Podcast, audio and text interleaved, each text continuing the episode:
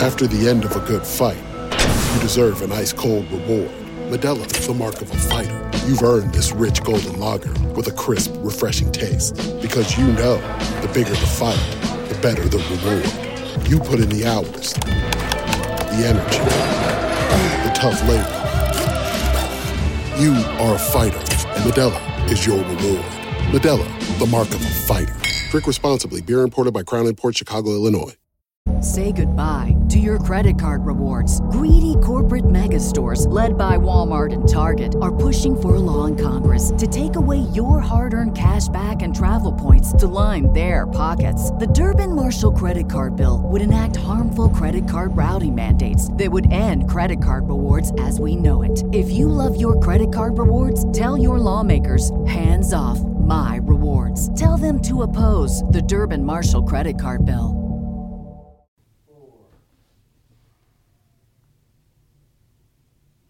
Hey everyone, JJ Cooper, Teddy Cahill joining on today's Tuesday's Facebook Live. We're going to talk some college baseball today, talk, talk about the draft. We'll take your questions, so I'm sure we'll end up talking a little prospects, a little spring training as well. But uh, we thank you for joining us today. We thank you, as you always do, for joining us. A lot of great questions, usually every week on the Facebook Live. And we thank you for tuning in and do want to remind you that our podcast and Facebook Live are sponsored by Baseballism. Baseballism is the official off the field brand of baseball, offering apparel for men, women, and children. If you're a baseball fan, you need to check out baseballism.com. And right now, if you go to baseballism.com, near the offer code BASHIP, that's B A S H I P, you can get 20% off your order, get gear like the hat Teddy's sporting, the got the one we got some new gear, so I'm wearing one of the new shirts that we just got in. So uh, we thank you to Baseballism for that. And we thank you again. We thank you for uh, for tuning in today. But we uh, before we jump into college baseball, I want to talk to ask Teddy about some of the the teams that have stood out, surprises, uh, positive and maybe a little bit negative, you know, at the start of the season. But we have a we have a we have a player that kind of intersects because at this time last year, Seth Romero was the uh, was still at this point the ace of the Houston staff. He was not for long. Um, then was suspended. Then was kicked. Then was reinstated. Then was kicked off the team and then was a first round pick of the Nationals. And now the news came out yesterday that uh, I think first reported by Jeff Passan that that Romero is uh, has been sent home by the Nationals for an undisclosed violation of team rules. Nothing that suspends him by MLB purposes, but something that basically enough that the Nationals thought that they had to uh, get his attention. And I want to talk about that before we jump into everything else. Um, I want to get your opinion on also because you obviously have covered Seth for several years. But the one thing I haven't seen out there kind of mentioned in this is is that I, am this is not a positive for Seth Romero. This is not a positive for the Nationals. But I would say that if you are talking about if we are looking back 10 years from now on a successful Seth Romero big league career, this is not a surprising development. Last year, as we said, he was kicked off of his team for for a variety of things, but it all can be summed up as he was a bad teammate. I mean, I don't think there's any real debate about that one. Um, and the thing about it is, is he was kicked off the team, and then he was a first round pick. So there, if your hope was is that he was going to have the wake up call that basically showed him that he's going to have to make some changes, is he's going to have the big league career that is the potential for him. He's very talented. That was not what was going to do it. Being a first round pick after being kicked off of your college team does not tell you you better shape up or, or something's going to happen negatively. No, there was no real long term consequence there. So if you're the Nationals, one of the things you do have to do here is is you you have to at some point get this across that Seth, if you're going to have the career we want you to have, there are expectations, there's a level of professionalism we do expect. And this is part of that process. Again, it's not something where you go, hey, Seth Romero's, this is a good thing for Seth Romero or the Nationals. But I would say that I do not see this as in any way surprising. And this is something that was probably at some point going to be necessary if Seth Romero is going to have the career that the Nationals hope that he's going to have. Yeah, I mean, everyone's talked a lot about uh, how he was kicked off the team last year, uh, but it's also important to remember that he was suspended as a sophomore as well to start yes. the season. That that he he was suspended his sophomore year. Uh, came back from that, pitched well, uh, and then was suspended multiple times last year. And, and yeah, so I mean, clearly it hasn't taken yet. And you know, who knows if it will take? Uh, if it does take this time, you know, it the, the Nationals still have this very good pitcher and, and all the rest. But I, you know, I think there is something to this idea that you know now is a pretty low impact time for this to happen. You know, it, has got to be a, a, message that he gets, but you know, developmentally, out, this doesn't hurt anything. No, and at the outset of his first full pro season, like, is probably a pretty good time to be laying down the law and, and making sure you understand what you have to do to to be in this organization to to advance towards the big leagues because now is a pretty impressionable time in his career. It's you know not like you know you're trying to do this after he's already been in your system for a couple years and, and figured out what he can and can't do. Like you're you're laying down the law now, and you know we'll, we'll see what comes of this. And the Nats knew what they were getting into. This was all, all of this was very well known. That's the reason Seth Romero yes. lasted to where the Nats picked. I so mean, I mean, th- this was part of the risk, and you know, I, I'm sure that the organization has you know had conversations about how they want to deal with this sort of thing, and uh, you know, now, now we're seeing it, and, and we'll see what he does from here. But I, I think that you know now you, you kind of have to look at it as the ball is in his court. Right, and, the, I, I agree completely with you that this is something where you look at it and say, from a developmental standpoint, and we do not know how long. I mean, he could be invited back tomorrow. It could be a month from now, whatever. You know, maybe there's a series of steps that he has to show before he's you know allowed back. But if he's not back on a mound until May, developmentally, it's a very minor, very minor thing developmentally. Uh, again, if someone he was probably going to have a limited number of innings he threw this year anyway coming off of a year last year where he threw a limited number of innings, you know, both in co- college and then in the New York Penn League after he signed. So, again, from a developmental standpoint, this may be the most important thing that he that could go on for Seth Romero in his 2018 season. Well, I mean, frankly, this is probably his biggest developmental step to take anyway. You mm-hmm. know, he's pretty well along on the mound. There are things he can work on there, but it's definitely more of a mental thing at this point that, that needs to be worked on. And, um, you know, this this could very well be the most important development of his season of his pro career is how he learns from this if he learns from how he, this. And, and there is a certain extent of growing up. I mean, again, we you He's can 21. go you can go too far the other way and basically make it seem like that these 20 21 year olds are are 12 no i mean he's 20 21 but you know he's 21 but at the same time he's 21 and there are a whole lot of us who are, you know, who are more mature at 24, 25 than we were at 21. I, I, am one of those. Um, so, you know, so that's something, you know, with Seth Romero. Uh, before we get, we got some questions already we'll get into, but I do want to ask you kind of start this off, which is, who are a couple of teams, you know, take at least a team in the top 25 and then a team outside the top 25 that have impressed you so far? You know, looking at the, the college season, we're now, we're just a couple of weeks in here, but we haven't we're long enough we're far enough in that you can start see some some patterns developing. Yeah, I mean, I, I think that obviously there, there's some teams off to really good starts. You, know, you look at Kentucky, you look at Texas Tech, and those were teams that we had coming into the season in the in the top eight, and you know they are they're doing absolutely what what they should be doing and, and doing it very well. Um, I think I've been impressed uh, from Ole Miss a lot. You know, that, that's a team that we had 16th coming into the year, and we figured was going to be really talented. Uh, it was a younger team last year. A lot of them, you know, are, are it's a it's grown up, and, and, we felt like they were really ready to, to take a step forward. And I think they're starting to do that. They, they went out this weekend and won a series at Long Beach. Um, you know, they had been eight and zero oh before that uh, at home, and uh, that, that was a big step, I think, for them to, to go out to a, a, really solid Long Beach team. The record doesn't reflect that yet for the Dirtbags, but to go out west, to, to go, I mean, especially and, going out there. Yeah, they went out there. It's a it's a long trip from Mississippi. Uh, they had some extended delays. Uh, Not an easy trip from Mississippi. No. And, and, they had some extended delays just in flights, and then there was rain, and it, it was uh, it was not the, the most straightforward experience uh, for the Rebels in getting out there and, and playing. And uh, once they were able to get on the field, they, they handled it well. They won a, a pretty tough series, and uh, I, I, think that's going to help them grow up. And um, you know, Stanford as well. Uh, you know, the the David Esquer era has really started very impressively. Um, extremely.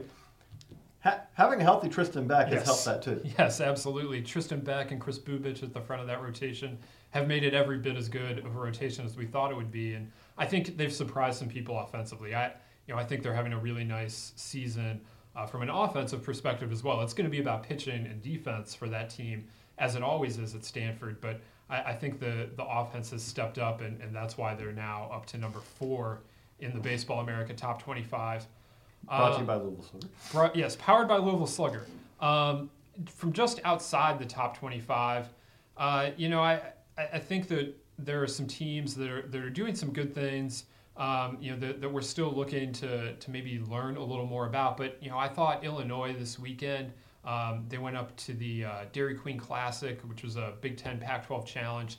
They went undefeated there. That's a team that That was that was loud. it, it was. You know, they beat UCLA, they beat Arizona, uh, they beat Washington to finish off the weekend, and that that's a program that's had a really strong tradition, but in the last two years hadn't made the Big Ten tournament, had just been on the wrong side of the bubble there, uh, or in a really tight race. And this year, uh, you know, they've won five straight now, and I think the Illini are showing that you know they also had a young team last year, kind of like Ole Miss, and um, you know they're, showing now that they're they're a year older and, and as Dan Hartleb, their coach, told me, you know, it's not just about being a year older. They have to be a year older and a year better. And I think, you know, we're still very early on, but I, I think they are showing that they've learned, they've grown in the past year. And um, you know, the Big Ten looks a little bit different this year. The, there's some injuries at Nebraska.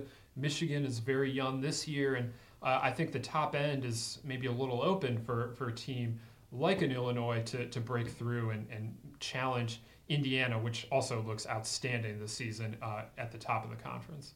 Okay, we're going to dive into some questions. Um, we'll start with Ron Lieb asked, What's your view on Oregon State for you, Teddy? Do they have the talent to win another title like their back to back teams a few years ago?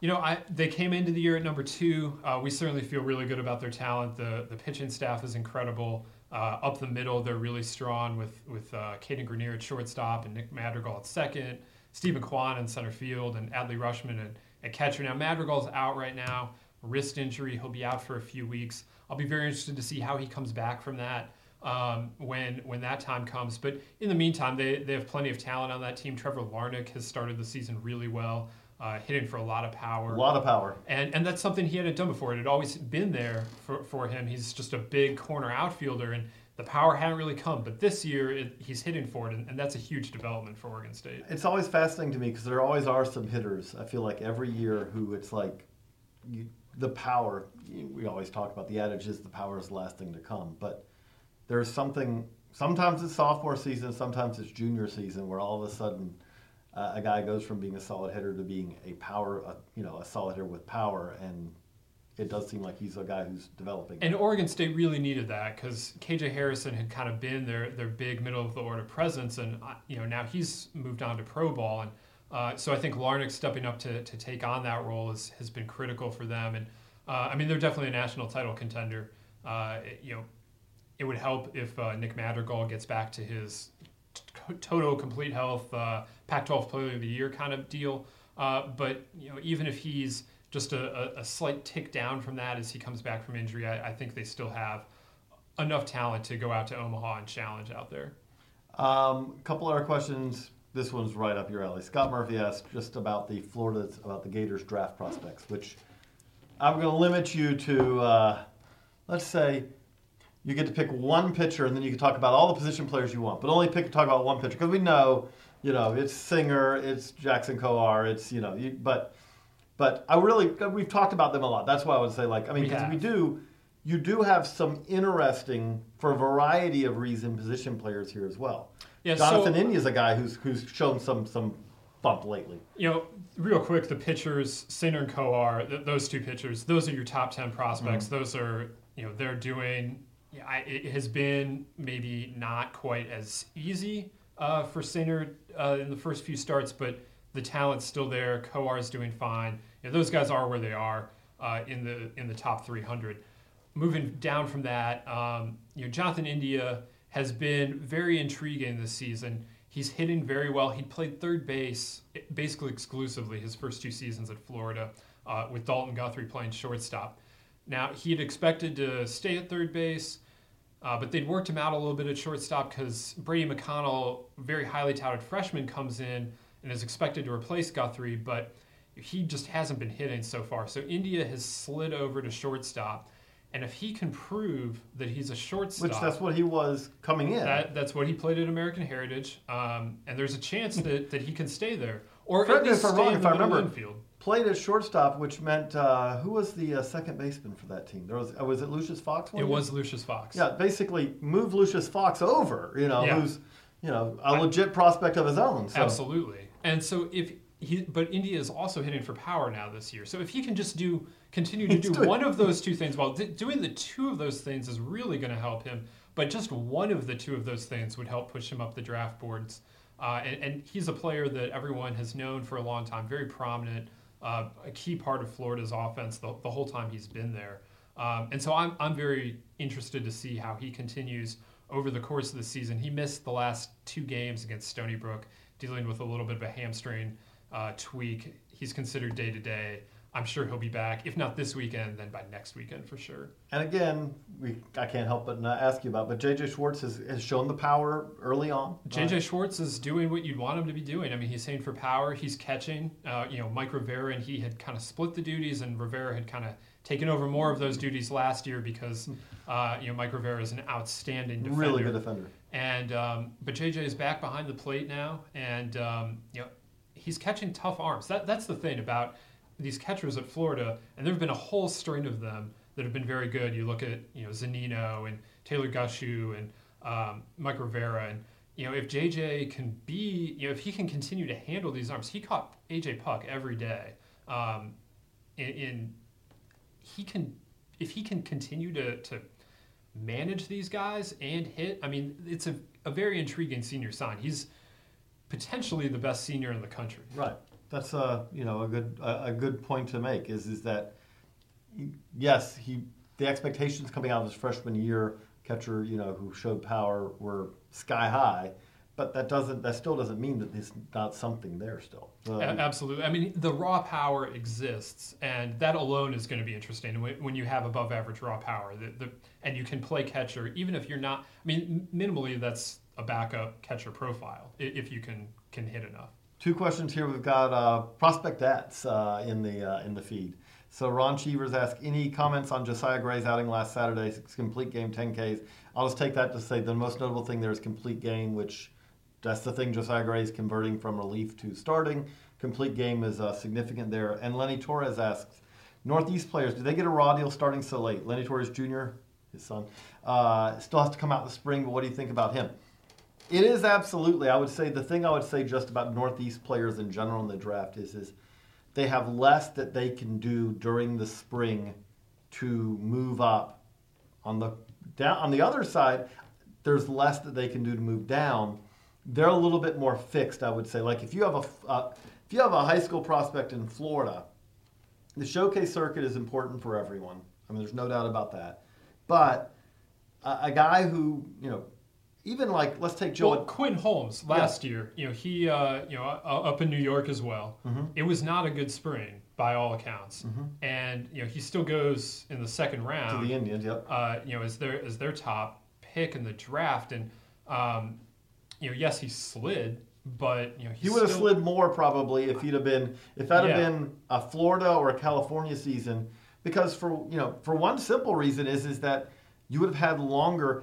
You'd have had earlier in the season for teams to react to that. I mean, one of the things that is true, and teams do everything they can, I think, to make it as to to minimize this. But the reality of it is is that there is something to be said that March, April has more impact in some ways than May and June because the decision makers, the top decision makers, there's only so many places they can be. And when, if someone does something in late May, it doesn't mean that they don't have anyone there, but there is a certain timing aspect of if you're having if you make your big run and it's during a time when teams are having their meetings, it's it's a little bit of a tree falls in a forest. I mean, it's something where well, that's not going to be noticed as much. And again, at, when you the pull very, at the very high end, you know, if, if you're trying to bring in brass above a scouting director, it becomes a lot harder to do that once the season starts. Right, and especially when you The talk big league season. Right, when the big league season starts and all that, it is something where it is more difficult. And again, like there is a part of this where I do think it is still. I mean, if you want to call it inefficiency, but I look at a guy like Alex Faedo last year, and it's like, okay, his struggles were very poorly timed for him. He lasted longer in the draft.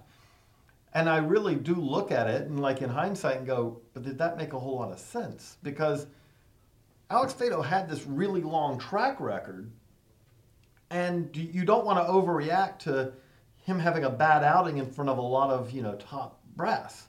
But those kind of things happen. Again, I, I do think one of the things with this, though, on the flip side is, is yeah, if you're a cold weather kid, you are going to have less looks. But at the same time, it also means that you're a little bit more locked in than uh, a kid from Florida, Georgia, It is California. tough Texas. to, to shoot up though, because you know if you think about Logan Shore from a few years ago in Minnesota, he was he had a ton of helium, but that helium didn't start until what like April, and guys were running in trying to figure it out. And um, I mean, in some respects, yes, I, it is tough for them. Um, and as a, a native Ohioan, you know, I, I, I feel for that. But you know, it, it is what it is, and um, it, it you just got to deal with it. And um, I, I think that obviously it worked out okay for Logan Shore. He he went and started Florida and, and winds up going out pretty good in three years later as a junior. Um, other questions. Gerard Kulicki asks, any players from the lower levels, D2, D3, JUCO, making news? Um, I'm just going to say stay tuned on Is that is that your burner account? I, I'm, I'm here. You can see I'm not asking that question, but I do have a little of a, a, a JUCO notebook coming in the next uh, day or two, spotlighting probably four, maybe more. I, I tried to start with two, and it ends up starting at four. Four guys who have had notable starts and are worth kind of keeping on. And really, what I'm trying to do also, these are not the guys. I'm not telling you that the guys who we had at the top, you know, Josh Bro is really good. You know, that's that hasn't changed. I'm trying to write about some guys who maybe were not as notable coming into the season, and uh, like a guy. There's a lefty out of uh, Kansas who's struck out 40 uh, batters in uh, 18 innings so far. That's that's pretty good. So That'll do it. So, uh, so that is coming, Gerard. Thank you for the question. Um, also, looking on here, John Urkla asks, with MLB's current trend of starting pitchers working less every year, had a story on that actually yesterday at BaseballAmerica.com about how there's fewer and fewer players, pitchers qualifying for ERA titles. So you can check that out. Is Detroit better off leaning towards a bat at one-one, or is the available arm talent available near the top clearly better to pass on despite their system's arm depth? I'm going to start with that because I wrote the Tigers this year. Then I want to hear your opinions though as well. Um, I would say if I was the Tigers, and again, I think you asked this question, phrased it very well. It's best available talent. You do not, you do not come into your draft room and say, "This guy's clearly the best guy on our board, but he's a pitcher, and we really need bats, so we're going to go on a bat." That's not what you do. But if you are the Tigers and you get to your draft meetings and you say, much like last year, where last year, and I know different teams probably had different different rankings at the top. But if you looked at last year's draft and you said, we feel like that there's a group of five guys who all can make a case to be number one. I feel like that was true last year. Brendan McKay, Kyle Wright, Royce Lewis, Hunter Greene, and uh, MacKenzie Gore. I feel like there was those five, and then there was probably a little bit of a drop off after that. If that's the case, well, one of the things that's going to come into there is, is so what are your numbers? Because if we can get, if we feel like this guy's just as good and we can get him for a million less, that's a million we can spend elsewhere. But I do think if you also boil it down, if there is a college bat that is at that you consider to be equivalent talent to the Shane McClanahans and the Brady Singers of the world, I do see the argument for the Tigers to go in that direction because, as you note, I mean, they have they have Alex Faedo, they have Matt Manning, they have Franklin Perez, they have they have arms, Beau Burrows. That's their top four prospects in the system. But you say who are the best bats in the Tigers system, well, Christin Stewart can hit. There was questions about him defensively. You know, you got guys like Mike Gerber. You got you know, there's Jake Rogers and Daz Cameron are nice acquisitions, but there's less position player talent. And the other thing about it is, is the reality of it is is that college bats at the top of the draft are some of the safest bets out there. So that's where I kick it to you, Teddy, which is the question we have though right now. The guy, the college bat who is most in that group, is not playing right now, and it is hard to envision a five foot eight second baseman, even if we've had some really good versions of those play in the big leagues in recent years. That's not normally what the number one pick is. No, and you know, so we're talking about Nick Madrigal there, and you know, he's a tough, tough profile. Um, for Great all- player. for all the intangibles he brings, for the hit ability. Uh, there are concerns there, and you know, you have to be. You know, I, I imagine whoever drafts him is going to give him another shot at shortstop, but we have to remember that he played his way off shortstop at Oregon State last year. Um, and yes, they have Cadyn Grenier, but the thing about the big leagues is that everyone has outstanding shortstops. Um, you know, so you, you do have to wonder about that, and, and you know maybe Madrigal can make it work, but um, you know that that's an iffy profile. Travis Swaggerty is probably your next bat. Uh, you know he's been making uh, some moves up the the BA 300 at this point, and um, Check that out. We got the if you haven't seen that yet, baseballamerica.com. We've updated it to the top 300 now uh, last week, and so that's not just we added 100 names, but we also moved guys around Yes. based on the news of uh, of what's happened so far. And you know he's a center fielder, so you, you do have the up the middle there, but college outfielders don't go high. That that's a that's a not that's not a very common thing to see a college outfielder go high, and that's what this year's best college hitters are, with the exception of Madrigal. It's it's the outfielders. It's Greyson Jenista. It's Griffin Conine, though I know it's been a little bit of a slow start for Slow him. start. Um, you know, it's Swaggerty. It's uh, Tristan Pompey at Kentucky, and you know, I would consider if I was the Tigers, I would make sure I was considering one of these players at least. But at the same time, I also wonder about their ability to develop hitters. They seem to be better at developing pitchers, and they seem to be comfortable with drafting pitchers. Oh, And they yeah. I mean, it's, So- it's a long running like. you do have you- to consider that bit of it as if well. you I said like. who are, if you said right now, just based on track record, who are the Tigers most likely to draft? Brady Singer. A- They- or Casey Mize. Or There's, Casey a, there's Mize, a very yes. good argument for either one of them. yes, but the Tigers are very comfortable with college pitchers. Casey, and they are very comfortable with SEC pitchers. Yes, if you are in the SEC and you throw hard, the Tigers are interested generally. Yes. That, that, that is what the track record says. And um, with those arms at the top of the draft, I just can't imagine the Tigers being able to, to look at those power arms and say, no, thank you. You know, now maybe they load up on hitters later, but with those arms available, I mean, I, it's just very difficult for me to see them going in a different direction.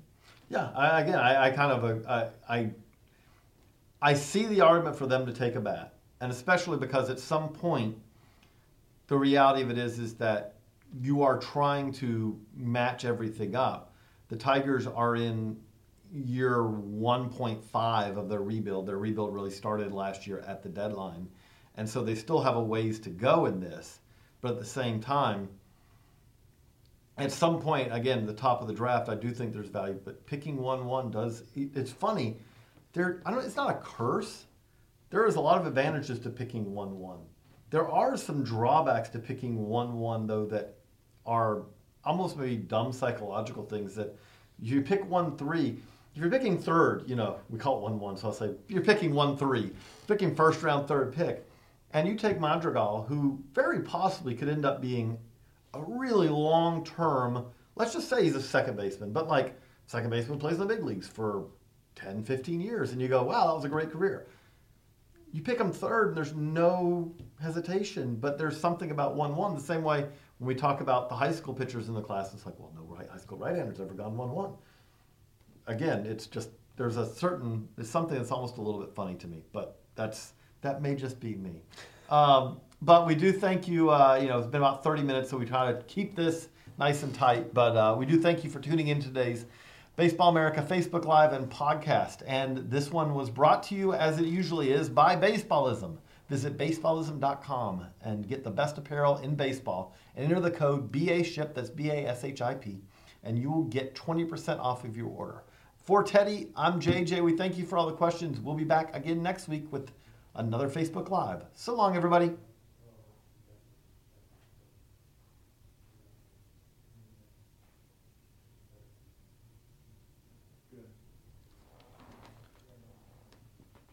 Say goodbye to your credit card rewards. Greedy corporate mega stores, led by Walmart and Target, are pushing for a law in Congress to take away your hard earned cash back and travel points to line their pockets. The Durbin Marshall credit card bill would enact harmful credit card routing mandates that would end credit card rewards as we know it. If you love your credit card rewards, tell your lawmakers hands off my rewards. Tell them to oppose the Durbin Marshall credit card bill.